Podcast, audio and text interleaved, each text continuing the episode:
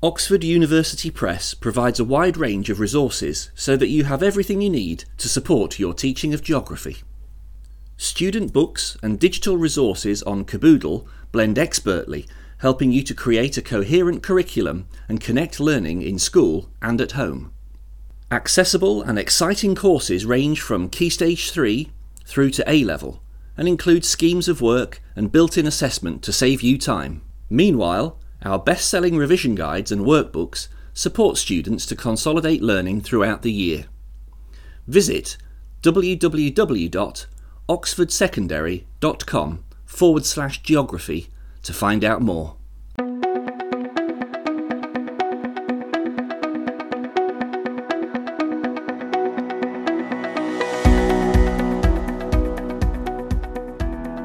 Hello, welcome to GeogPod. Today it's my great pleasure to be joined by Tony Champion, who's Emeritus Professor of Population Geography at Newcastle University. So, Tony, four decades of research experience at Newcastle University. It's no wonder you've co authored or authored so many books, papers, and reports in such a really long and distinguished career. Uh, I read that you acted as advisor to the UN Population Division the International Union of the Scientific Study of Population, and the UK government, as well as a number of key committees. So I'm, I'm in exalted company here today. Thank you very much for joining us. Well, thank you. Uh, I feel greatly honored to be invited to be part of your podcast series alongside so many distinguished geographers. Uh, it's good that you're including population geography in your series and uh, especially having this emphasis on uh, on migration and residential mobility and shifting population distributions? Well, I, I, checked because there's so much of your work that's relevant to the new geography A level specifications. I had a look in particular at AQA this time because they look at contemporary urban environments and they look at urban change in deindustrialization and decentralization. But all of the specs cover aspects related to UK urban and rural communities. So, whatever A level student you are, you will be dealing with aspects of what we're going to talk about today. I wondered if we might start just by exploring aspects of counter urbanization to begin with and, and urban rural migration. It, it, seems to become very topical again, especially with the pandemic and home working. Um, and, and these regional lockdowns, which here in South Yorkshire we've just gone into again. So I want to avoid COVID for now because it's a bit of a touchy subject here. but just go for a quick stroll through re- recent. I'd call it historical geography, but it's it's the geography of both of us because I was I'd been teaching for ten years by the time your book on counter urbanization in 1989 came out. You've been researching this over the last 30 years, so really it's a it's a chatter across our history. So I'd like to, I'd like to ask you three complicated questions. Uh, so here we go. First of all, I'd, I'd, like to I'd like to ask you what is counter urbanization and, and what are the causes? and if we're if we're not careful, this could be the whole of the podcast. The third one is what are the key changes that you've seen since that uh, since the book in 1989? Three very uh, important questions, I think. Um, I have a long answer and a short answer. Um, the short one is very short, so I'll expand on it uh, in a minute. Um, basically, what is counter urbanization? It's um, meant to be defined as population redistribution down the urban hierarchy. Um, and it's not just migration from urban to rural areas, that's only one element of the whole package of counter urbanization. That's the short answer. now, um, so uh, in my longer answer, in general terms, uh, counter urbanization is a population shift down the urban hierarchy from larger cities to smaller towns, cities and towns, and into rural areas. So it does get to rural areas in the end, but it's a broader process. And as such, it's the opposite of urbanization. If you think back to all the work on urbanization, and uh, still going on in the third world, of course. Uh, that's where a nation's population distribution is shifting up the settlement hierarchy and becoming more concentrated in larger places. So, in that context, there's a positive relationship between the size of a place and the growth rate of a place. Whereas with counter urbanization, it's a negative relationship. Uh, the smaller the place, the stronger its relative growth rate. Um, so that's the uh, the basic definition. But there are two further points. Now, in theory, at least, it's not the same as suburbanization. Um, that is normally defined as decentralization within a city region or a local labor market area. Um, whereas uh, counter urbanization is deconcentration, uh, where people and population are shifting to separate labor market areas. So uh, they they are not meant to be commuting back into the city in the way that suburbanites might be considered moving, uh, commuting back into the city centre for work. Um, and secondly, it's not meant to be confused with counter urbanizers, the people, the individual people. You can still have counter urbanizers even when there's no counter urbanization shift of population. People uh, back to the land movement, uh, retirement migration uh, will be carrying on individuals moving uh, in a counter urban direction, but uh, that may not be big enough to actually uh, offset the effect of urbanization forces of people moving up the urban hierarchy in the opposite direction. So you can have both at the same time, but you can have you can have counter urbanization happening when there is still urbanization occurring. Um, obviously, in a state of counter urbanization where you've got uh, population shift into uh, uh, smaller settlements and rural areas, the counter urbanizers are dominating in that in that in that picture. Your second question. Well, before that, I, think I perhaps should say I read um, read Mitchell's statement in 2004 where he said the usage of the term counter urbanisation has been far from consistent. I think you just cleared up all those consistencies. I think that was yeah. really clear. I don't know if you had a chance to look at the uh, 1989 book, but uh, in the final chapter, we listed 17 causes altogether. Uh, so I won't go through them all. Uh, but obviously, these were the causes that were particularly relevant for the 1970s and the early 1980s for which the book was mainly uh, about. Um, so, sort of key ones that uh, I've uh, drawn out of these well, first of all, back to the land uh, movement. Uh, people sort of just uh, getting off flat beyond the age of flower power, but moving out into the countryside for a, a quieter life and setting up communes and things like that. Um, which was helped by the fact that things like unemployment benefits uh, uh, could be taken anywhere. They were portable. If someone moved, they could register for unemployment uh, nationally in a different place and still get their money, but have very cheap living costs in deep countryside. I suppose that's almost like The Good Life. Do you remember the TV program The Good Life? Yeah. Yes, well, well I had the quite... impression that was actually suburban. But, I was going uh, to say they didn't they, really move. they pretended. interesting point, actually. You could have counter urbanizers moving to the suburbs uh, and settling there perhaps even getting local work there and not commuting back into the central city and city centre. Uh, so they, they, could, they could be considered counter-urbanizers, even if they were living in what we normally think of as a suburban environment. But I won't count these out, uh, but uh, growth of retirement migration, that was very strong through the 60s, uh, increasing 70s and 80s.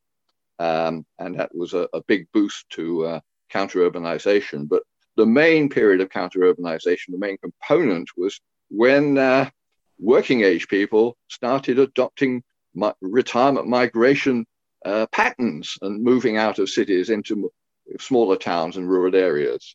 Other boosts to job growth in rural areas. Um, these were growing during this period of 70s and 80s. Uh, growth of tourism, uh, increases in mining as we were getting short of uh, minerals and various sorts at that time. Uh, quite a lot of defense spending in rural areas. And in America, they set up lots of prisons in the 1970s uh, in rural areas. Uh, so that, that all, all contributed to uh, uh, a, a, jobs boost in rural areas. Restructuring of manufacturing industry was another one. Uh, this was the time of the new spatial division of labor, as it came called, and the key thing for rural areas and smaller towns was uh, hiving off of production activities into branch plants separate from the headquarters of these firms. and uh, the rural areas and smaller towns with uh, limited union, trade union membership were the ideal places for this, particularly as agriculture was shedding labor and there was uh, uh, a lot of cheap, pliable labor in these areas. Branch plants were set up by these firms in the 70s, particularly. Improvements in transport technology, highway building, uh, particularly in America again, big boost all through the 50s and 60s, which had knock on effects in the 70s. Improvements in other um, rural region infrastructure, health, and so on in rural areas uh, over this period. Spatial policies support farming and other rural activities, government subsidies, and so on. Change in residential preferences, I guess I've mentioned that, uh, but it includes self employment as well. Uh, so there was a strong increase in self-employment, and uh, these are the sort of people that can work from home um, and would only want to go and meet uh, uh their uh, their clients sort of once a week or once a fortnight and have the trip to, to town, as it were. Now, the big the big one I haven't mentioned, of course, is at the other end of the spectrum: urban problems. The 70s were following the 60s, where a lot of American cities went bankrupt uh, because people were leaving them and uh, leaving behind the uh, lower income people, which uh, needed to be supported and have more services, congestion, cost of living, crime, a lot of social issues. And in America, at least, perhaps not so much in this country, white flight out of these areas, which have become very, uh, many of the inner city areas of American cities have become very black uh, from the move of of people from the south, southern states into the north and northeast uh, state. All this had a cumulative effect. Once you got, uh, it was Ravenstein who, uh, the first real migrationist studying the uh, censuses of England and Britain in the 1970, 1871, 1881 censuses, that it got hold of the idea that uh, migration is a cumulative process. It builds on itself. Once some people start, other people follow, and it sort of builds on itself until you get to a point where uh, uh, things shut down because it gets over congested at the destination or whatever. So, uh, uh, in cities, jobs, schools, health, other services uh, were, were, were, disappearing in cities and uh, they were being built in, in the countryside and smaller towns and cities. So, that's a, that's, a brief canter through the list for the 70s and the 80s causes of counter urbanization. You used a term earlier called counter urbanization cascade in some of your writing. You've not mentioned it yet, but I wasn't quite sure I understood what, what that meant. Well, it was just to sort of uh, provide a, an image of what's going on, and in a sense, two alternative uh, explanations of how migration causes the movement of population down the urban hierarchy. Um, is it a sort of cascade, as I'm, in a sense, talking about down the urban area, you can imagine a cascade which has uh, water, uh, has several levels in it, and has water coming out of the top. And when the uh, the tray at the top uh, fills, it spills over to the next level down, and then spills over right to the bottom, and then the water's taken away at the end. Um, is that the way that counter urbanization worked with individual people? Did they just move? Most people just move to the next level of the uh, down of the urban hierarchy from large city to small city and then small city to uh, other people moving from small city to towns. Or uh, the other analogy was um, uh, a volcano or a fountain where everything is thrown up in the air from the center and then lands uh, all over the place as it comes down, not just at the next level down. And the research that we did uh, showed that both were happening. Uh, there were uh, quite strong links between uh, the adjacent levels of the uh, urban hierarchy going down, but there were also people moving directly from the large city to rural areas at the other end and places in between. You've got a couple of, of, diagrams, haven't you, that clearly show this in the in the work that you've done. So we can put the links to those so that as you're describing this now, teachers can be looking at the diagrams. I think they're they're a beautiful example of, of how the cascade works. You want your third question now? Oh, yes, please. What changes have happened in the last 30 years or so since the book came out? Uh, I've highlighted uh, uh, three. Um, it is true that uh, even by the time the book was produced, uh, the 1970s was being seen as the decade of counter urbanization because by the end of the 1980s, things had started moving back again. Uh, there was a slowdown in the net distribution down the urban hierarchy, and uh, big cities were making a comeback. Uh, and in fact, London's population uh, started turning around uh, from decline to growth uh, in about 1987, I think it was. And obviously, it took a while for it to get back to its previous level, but that's when the change occurred. So by the time the book coming out, uh, the decade of counter-urbanization was over.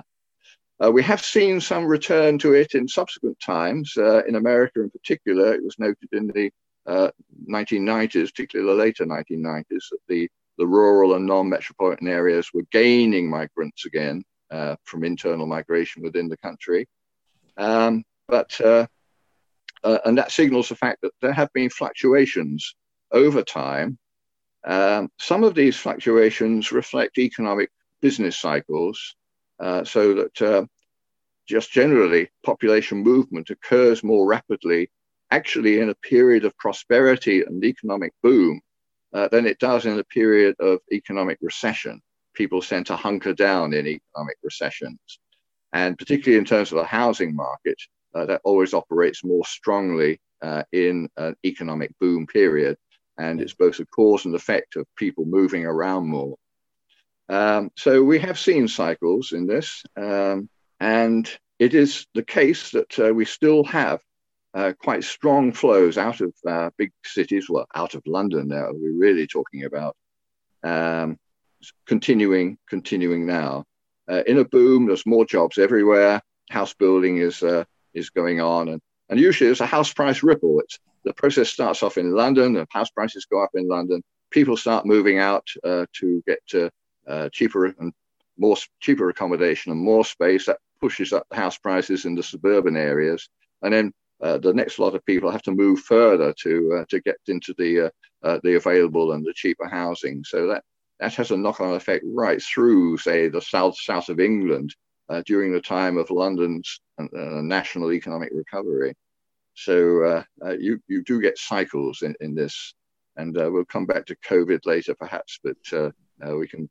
Obviously, we had three months of uh, four months of lockdown where people were told not to move house, so that will have an immediate effect. yes. Maybe maybe there's some bounce back since then. Um, so that's fluctuations. So fluctuations. The big player, the big change, though, is globalization. What's happened in the last 30 years? Um, it's led to renewed growth of large cities like London. Uh, the growth of financial and business services has really, really pushed on, and, particularly concentrated in the places with the largest agglomeration economies, the places where you have the greatest opportunity to have face-to-face meetings and uh, uh, keeping up with uh, what's going on uh, through uh, meeting in pubs and all the things that seem to have closed recently. And this can even be at the expense of uh, the next smallest cities. Um, part of my research recently has been on uh, what we call second order cities. Um, these are uh, places like Birmingham, Manchester, Liverpool, Leeds, and Newcastle, here where I am. And this growth of London has taken place at the expense of these uh, other large cities. Um, there's not enough new growth in these other second order cities to compensate for the major effects of deindustrialization uh, since the, uh, the 1970s, early 80s. And that's let alone uh, the fate of the smaller cities and towns, uh, the ones that have uh, sort of more recently become known as left behind places. Uh, they've, they've really lost out, not just because of the loss of uh, their mining activities in many parts of, uh, of, of, England, uh, but also because of uh, cutbacks in manufacturing and uh, pe- people leaving for the, the bright city lights, uh, in a sense. The rural has partly sidestepped this problem because retirement migration has continued, tourism has continued, but the traditional rural economy has suffered. cutbacks in agriculture, and mining, the branch plants have basically gone. Uh, um, they've gone overseas. They've been offshored, uh, maybe coming back uh, in due course. But uh, uh, they, they disappeared from rural areas uh, over this 30 year period. And the rural areas have been stripped of infrastructure. You know, there was a great boost for it in the 70s and 80s, as I talked about. Um, but uh, all things health, education, uh, retail has become much more centralized in larger settlements, uh, main towns, and, and cities. Uh, so that the sort of deeper rural areas have uh, been stripped of all these sources, schools have been closing down, and so on. And they're at the end of a queue for new infrastructure. So we hear every day about the problems of uh, people living in rural areas getting any access to uh, internet and so on. And 4G and 5G seem to be uh, mirages that will never, never sort of get close to them, despite government promises. And then finally, uh, under this heading, the general slowdown in residential mobility. Um, this has been noted in America for 40 years now, and uh, in Britain, uh, our research has shown that people are moving house, home less frequently than they used to uh, for a whole series of, uh, factors, uh, especially locally. Um, but it does affect uh, movement between places and across the urban hierarchy as well. So that, that's a third factor it'd be interesting to do a link to that the paper that you were you're talking a little bit about there. It fits very much to South Yorkshire here, where I taught um, the mining communities that uh, we bust in from ooh, five or six different villages, and bus duty at our school was an absolute nightmare at the end of the day because there'd be ten double decker buses coming in to take students to all these various different mining villages. All of them disappeared. Well, the, the the industry disappeared within what two years. Um, yeah. And so, as you've described there, that that fits exactly to for a case study in South Yorkshire where I am.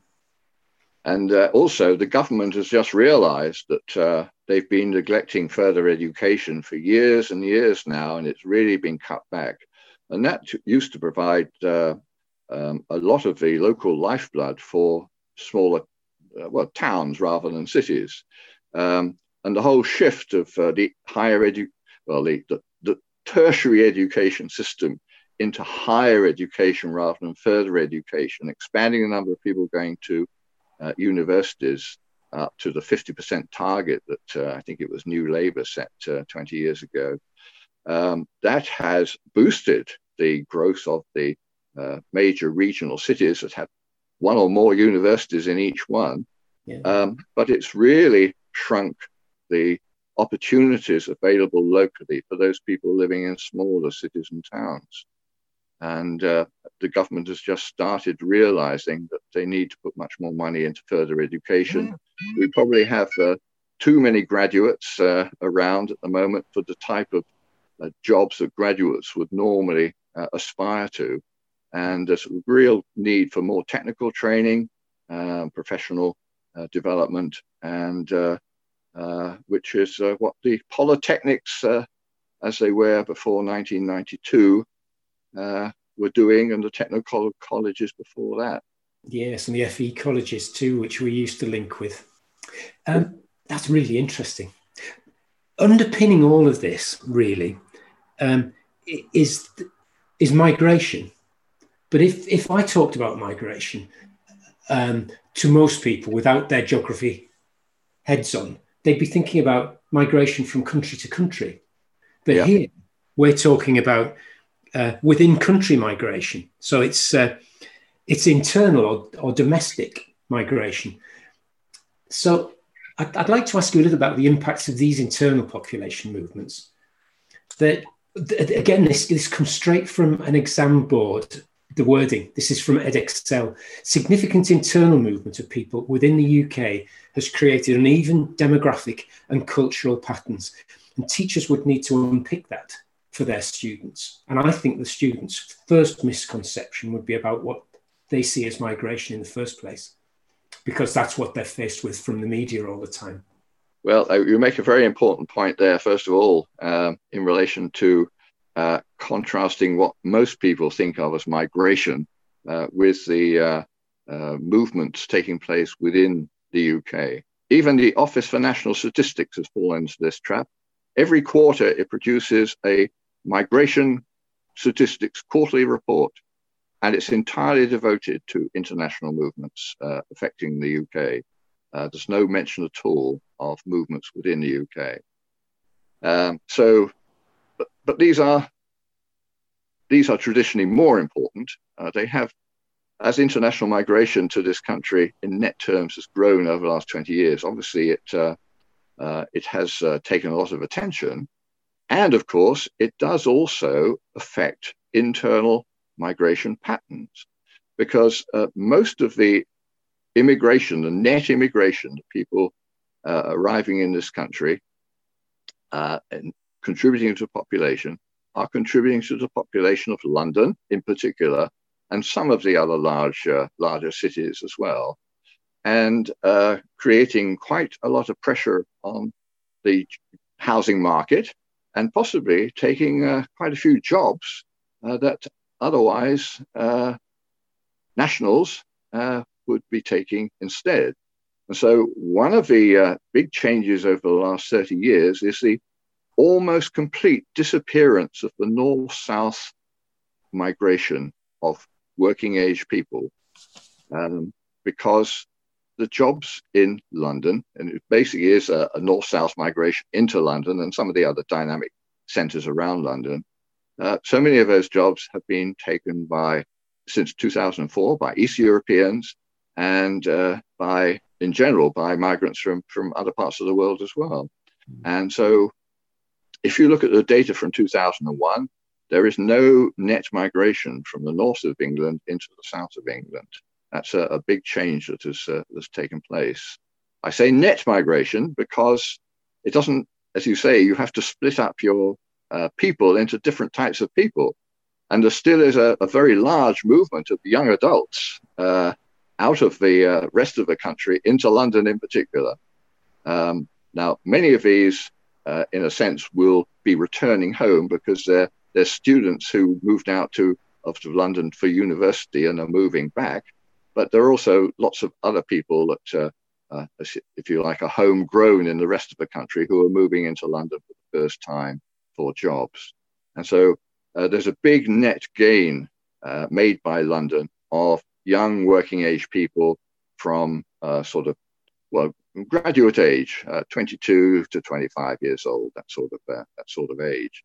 But for nearly every other age group is net out migration across the Greater London area boundary, um, and that's uh, not just retired people, but it's also middle and older working age people and their families, where to the extent that they've already had their children before they depart. But many, of course, will be moving out of London um, in order to start a family and to move from uh, a small, expensive uh, accommodation to more spacious accommodation, which is suitable for raising a family in, and an area which uh, is suitable for raising a family in, in terms of access to, to schools and all other facilities and away from the congestion and dangers of the large city. Mm. So uh, Dick Whittington uh, still survives, uh, still movements into uh, in, into London by by younger people. And this is uh, what uh, Tony Fielding, uh, 30 years ago, again, 30 years ago, called the escalator effect. The, uh, he called it the regional escalator effect, uh, but it really was a London escalator effect. Um, the way in which he saw younger people, uh, and that time it wasn't just graduates, it was a whole range of people, school leavers, moving to London because they thought that they'd do better there. They'd get a better job. And more importantly, they'd have stronger promotion prospects and actually go higher. So, in many of the regional cities, the jobs only go up to a certain ceiling, and then all the, the top jobs are in London. So, if they move to London, they have a chance to go through all the top jobs. So, the escalator, they, they moved to London from the rest of the country. They stepped onto the escalator for uh, he reckoned for, for their careers, but uh, uh, in many cases it is only for uh, the first few years of their careers, and then uh, particularly when they get to family rearing age, they, they move out. But certainly they, they will have moved out by retirement age. And so there was this escalator. They come into London, ride the escalator, step off the escalator later in their careers, and move back out of London. Mm. So that, that that's, uh, divides you up into uh, age groups anyway. Of course, uh, uh, these days, you've got uh, many other dimensions of diversity in the population. You've already got better off people and worse off people. You've also got, with the immigration you were talking about, uh, you've got uh, ethnic minority people as well as uh, uh, uh British white, as they call them on census forms. Uh, and so there's sort of extra dimensions that affect migration within the country. And the more, going back to the original point, the more that there's international migration coming into places like London, the more you would expect net out migration from places like London to the rest of the country because of the pressure on housing and, and jobs and so on. I, I, thought I might ask you about that. What, what's the impact that uh, migration's had in changing socio-demographic profile of British cities? How, how, would you see that? Well, I think it's particularly evident in, in rural, the more rural end of the spectrum uh, in a country like ours, which has very strict controls on building in more rural areas, as well as uh, green belts around the cities, um, it is actually only the more privileged people that can uh, easily make that move into uh, uh, the deeper countryside because the the cost of the uh, the housing um, is is so much higher than it used to be in rural areas, and as planning controls have uh, continued to get more strict even in rural areas. Uh, so the social profile of the ar- people arriving from the cities um, has been rising.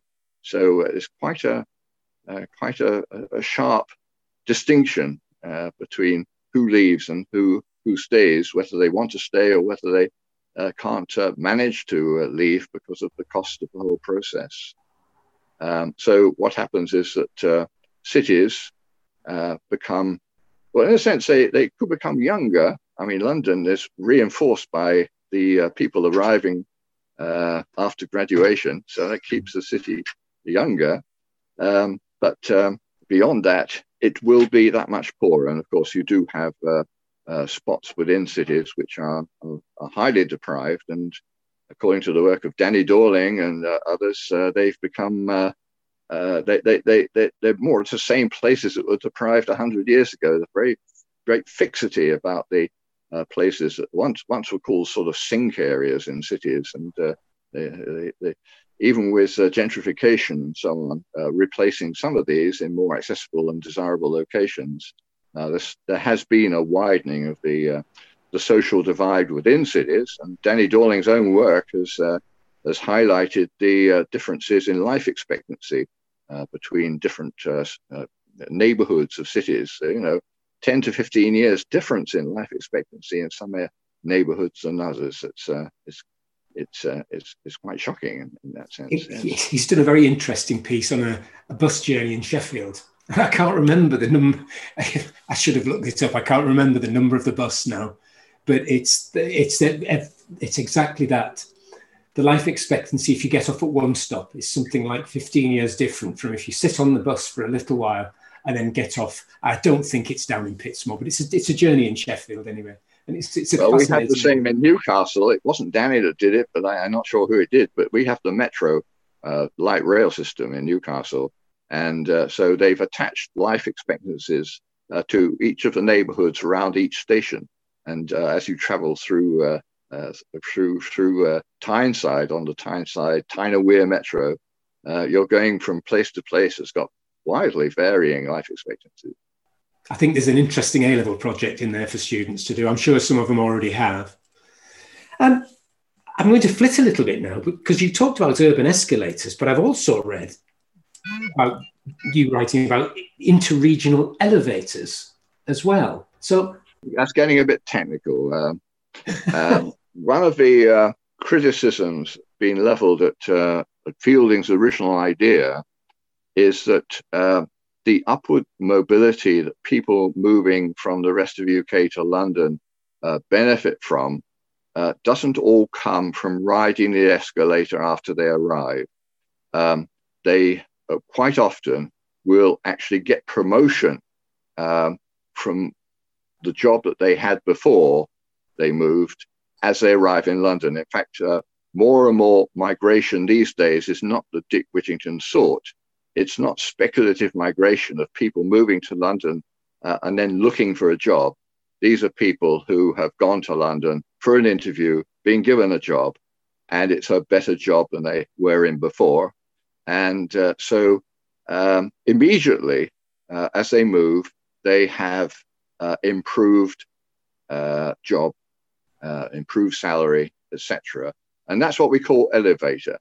Um, that they, they rise up immediately, they, they move. Uh, mm-hmm. whereas uh, the escalator idea is that people stay in an area and progress over time uh, while they're living in that area. So there's two things.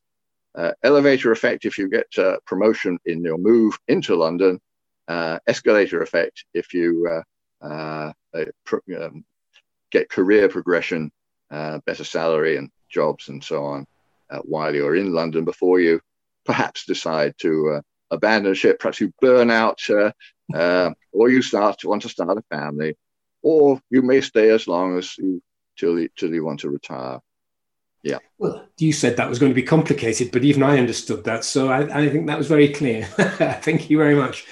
Um, should, should we be talking about cities or city regions? And what's the difference? I, I'm not entirely sure with that one. So we talk about economic dynamism and of Britain's largest city region. So what, what does that, that does that really mean?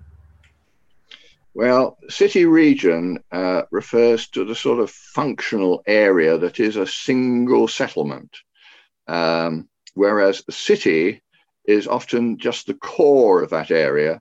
And uh, in normal parlance, the city is defined by the administrative area uh, of the city.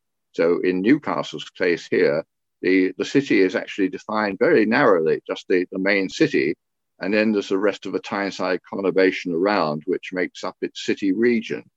Um, and uh, a lot of people will commute. A lot of the outer areas will be suburban areas to the to the city, and a lot of people will be commuting into uh, the the jobs in the in the heart of the city itself.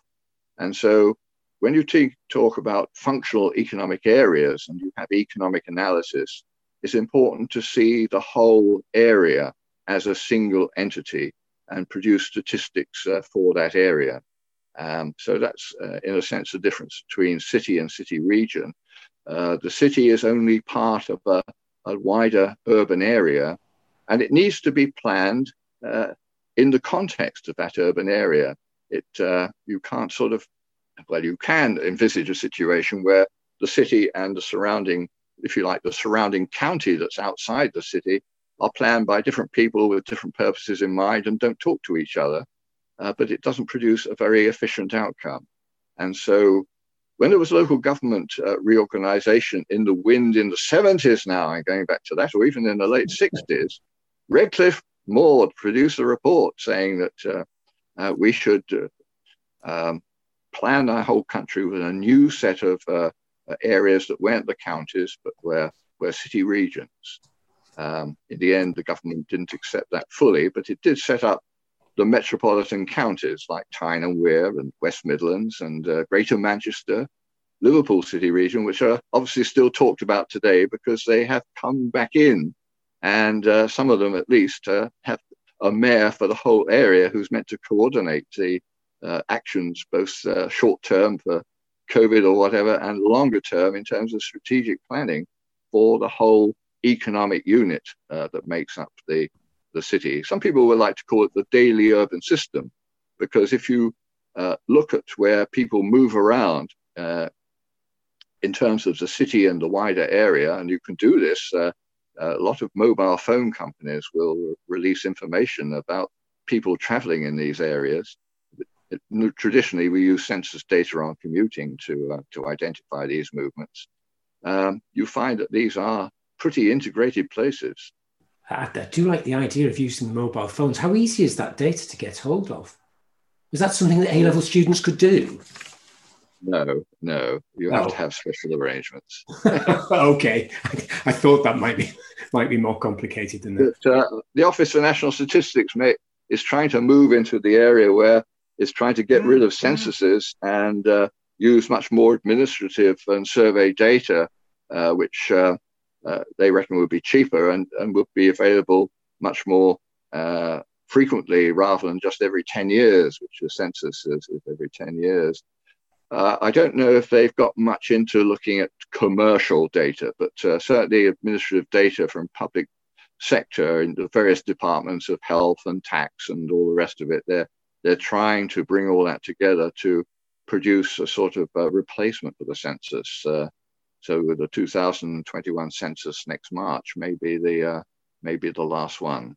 Well, that'd be a really interesting shift. Um, I know a lot of teachers use the census data. It depends on how difficult the data will be to, to get when we move to a new system for, for teachers to use. Well, it, it should be pretty easy to get. There's some, some data around now. The problem with some of the data, in particular survey data, is that you don't get very good statistics on local areas. They're much better at regional statistics and national statistics because the sample levels are quite low. And so even the labor force survey and the associated uh, annual population survey are relatively small and uh, the uh, confidence limits even for local authority level data are, are quite high. So um, you you can't get really down to what a lot of people like to look at in, in terms of individual neighborhoods. Super in, output areas, perhaps, with, with, or even smaller than that. Well, um, yes, uh, quite a bit will be available at middle level super output areas, but uh, uh, that is uh, 15,000 people on average. So it's quite a large neighborhood. Mm-hmm. Lower super output areas um, are about 1,500 people. So um, individual output areas would be very nice. That's about uh, 500 people. But uh, and census data obviously does come out for those. And uh, uh, they're also useful at this lower level for uh, if you've got if you want specially defined areas. Um, uh, rather than the wards or, or, or local authority boundaries, because you can aggregate small areas up into the sorts of areas that you actually want to study yourself. And uh, so it's really important to try and have a sort of really fine geographical grain of, uh, of, of data on people's socio-economic circumstances and so on. Okay, I'm going to ask a big question now because we've danced around the elephant in the room, and I know you're not going to be able to answer this with anything other than speculations, but what do you think the longer term effects of COVID on cities and on internal migration might be? Uh, I could say that I have no idea. Um, I could say that it's not the only elephant in the room. What's going to happen? What's going to happen with Brexit? Uh, we've just got no idea what impact that's going to have on international migration the, the, the talk, uh, the whole, one of the main bases for Brexit was to uh, limit international immigration to this country. Um, is that actually going to happen? Will it happen anyway because the economy is in such a bad state over the next few years that uh, people won't want to come here anyway? Uh, that will certainly have major impacts on internal migration patterns because of what I said previously about the the linkage between the two, particularly the, the sort of throughput through London, with the large numbers arriving from overseas in London and large numbers moving out of London to the surrounding counties and beyond. You're probably seeing quite a bit of hype in the newspapers saying that all this home working, uh, all the lockdown where people have been confined to flats without gardens, and uh, has led to a great push and a great desire for getting out of the big cities uh, into smaller cities and rural areas where you can uh, afford uh, a house with a decent amount of space and an extra study or two for uh, both partners to uh, to be home working. This is the case of my daughter, um, and also to to have space yes around you in your gardens uh, and parks and even access easily to get out into countryside, which lockdown didn't really forbid. You could jump in your car and go for a walk in the middle of nowhere. Um, so there's been a lot of hype in the newspapers uh, of estate agents reporting a, a, big boost of interest to uh, people living in cities to uh, buy houses in surrounding surrounding areas. Um, I think the jury, it's too soon to tell. The jury is out still. Um, this could just be the, the catch up phase from the period of uh, four months of lockdown where people weren't allowed to move house. And so uh, they're trying to trying to make the moves that they, they, they were frustrated in not being able to move before. In the future, though, I mean, if cities' economies, uh, if a large part of the hospitality industry doesn't recover in large cities, um, that is going to be a negative effect, which will reinforce uh, home working. Um, it's a sort of uh, I don't know which is the chicken and which is the egg in that in that situation, but uh, it does seem that uh, a lot of employers are realizing the benefits of, uh, of home working, even though there is also evidence that uh, it's not such an efficient process for them, even in the short term. And as other evidence saying that uh, their long-term dynamism of their firms may suffer from the lack of face-to-face contact of their employees if they continue home working. Uh, but standing back from all that, uh, yes, I don't know. It depends on a lot of things, and uh, hopefully things will become clearer over the next few years. But uh, I, I, tend to be a pessimist, which usually turns out to be defined as realist uh, in my experience. Uh, and I think there's going to be, over the next five or 10 years, the cities are going to have quite a difficult time of it. Um, but it may not lead to all that much extra or different migration. It may actually uh, lead to more people choosing to stay put because either they uh, they don't want to uh, uh move or they can't move. Uh, they're sort of trapped in uh, in in the places we're at because no one wants to buy their. given that so many people own their own homes these days, they may have trouble actually uh, selling their home at a price which they can then used to afford to uh, uh, buy a house elsewhere. So uh, I'm. We've had some discussions with the Greater London Authority yesterday. They're producing their 2019 based uh, population projections uh, next month, and they wanted to know the answer to this question as well. so I, I said, well, I think you should just carry on project for what's happened over the last 10 years and only when you've got some real solid evidence of any change in behavior uh, should you start altering the assumptions going into your modeling of uh, migration within the UK. Well, that doesn't sound too pessimistic at all to me. I think that sounds that sounds, as you said, perfectly realistic. That that's been absolutely fascinating. That that I, have really enjoyed talking to you today. Um, I hope there's nothing I've left out that you're burning to say. Ooh, no, no, nothing on my list. Uh, I've mentioned Brexit, and that's it. Well, we'll hold you to what you've said about your predictions for the future, and we'll play this again. We'll get together and play it again in five years' time, and uh, see see whether your predictions were bang on the nail or not. And um, I think we should have we should have fifty p each on it. Thank you okay. very, very much. That's been Thank you very John. Bye bye. Hi, it's Mark from the GA membership team. This week we have a special offer for you. The Top Spec Geography series is designed for post 16 students and provides an easy to follow approach based on the latest research on a wide variety of human and physical geography topics. These cutting edge resources help bridge the gap between A level and university and are the perfect accompaniment to A level geography. Titles include Migration and Global Governance and Water and Carbon Cycles. And you can now get 15% off any of the six titles available using the code TOPSPEC15. That's all capital letters followed by 15. TOPSPEC15.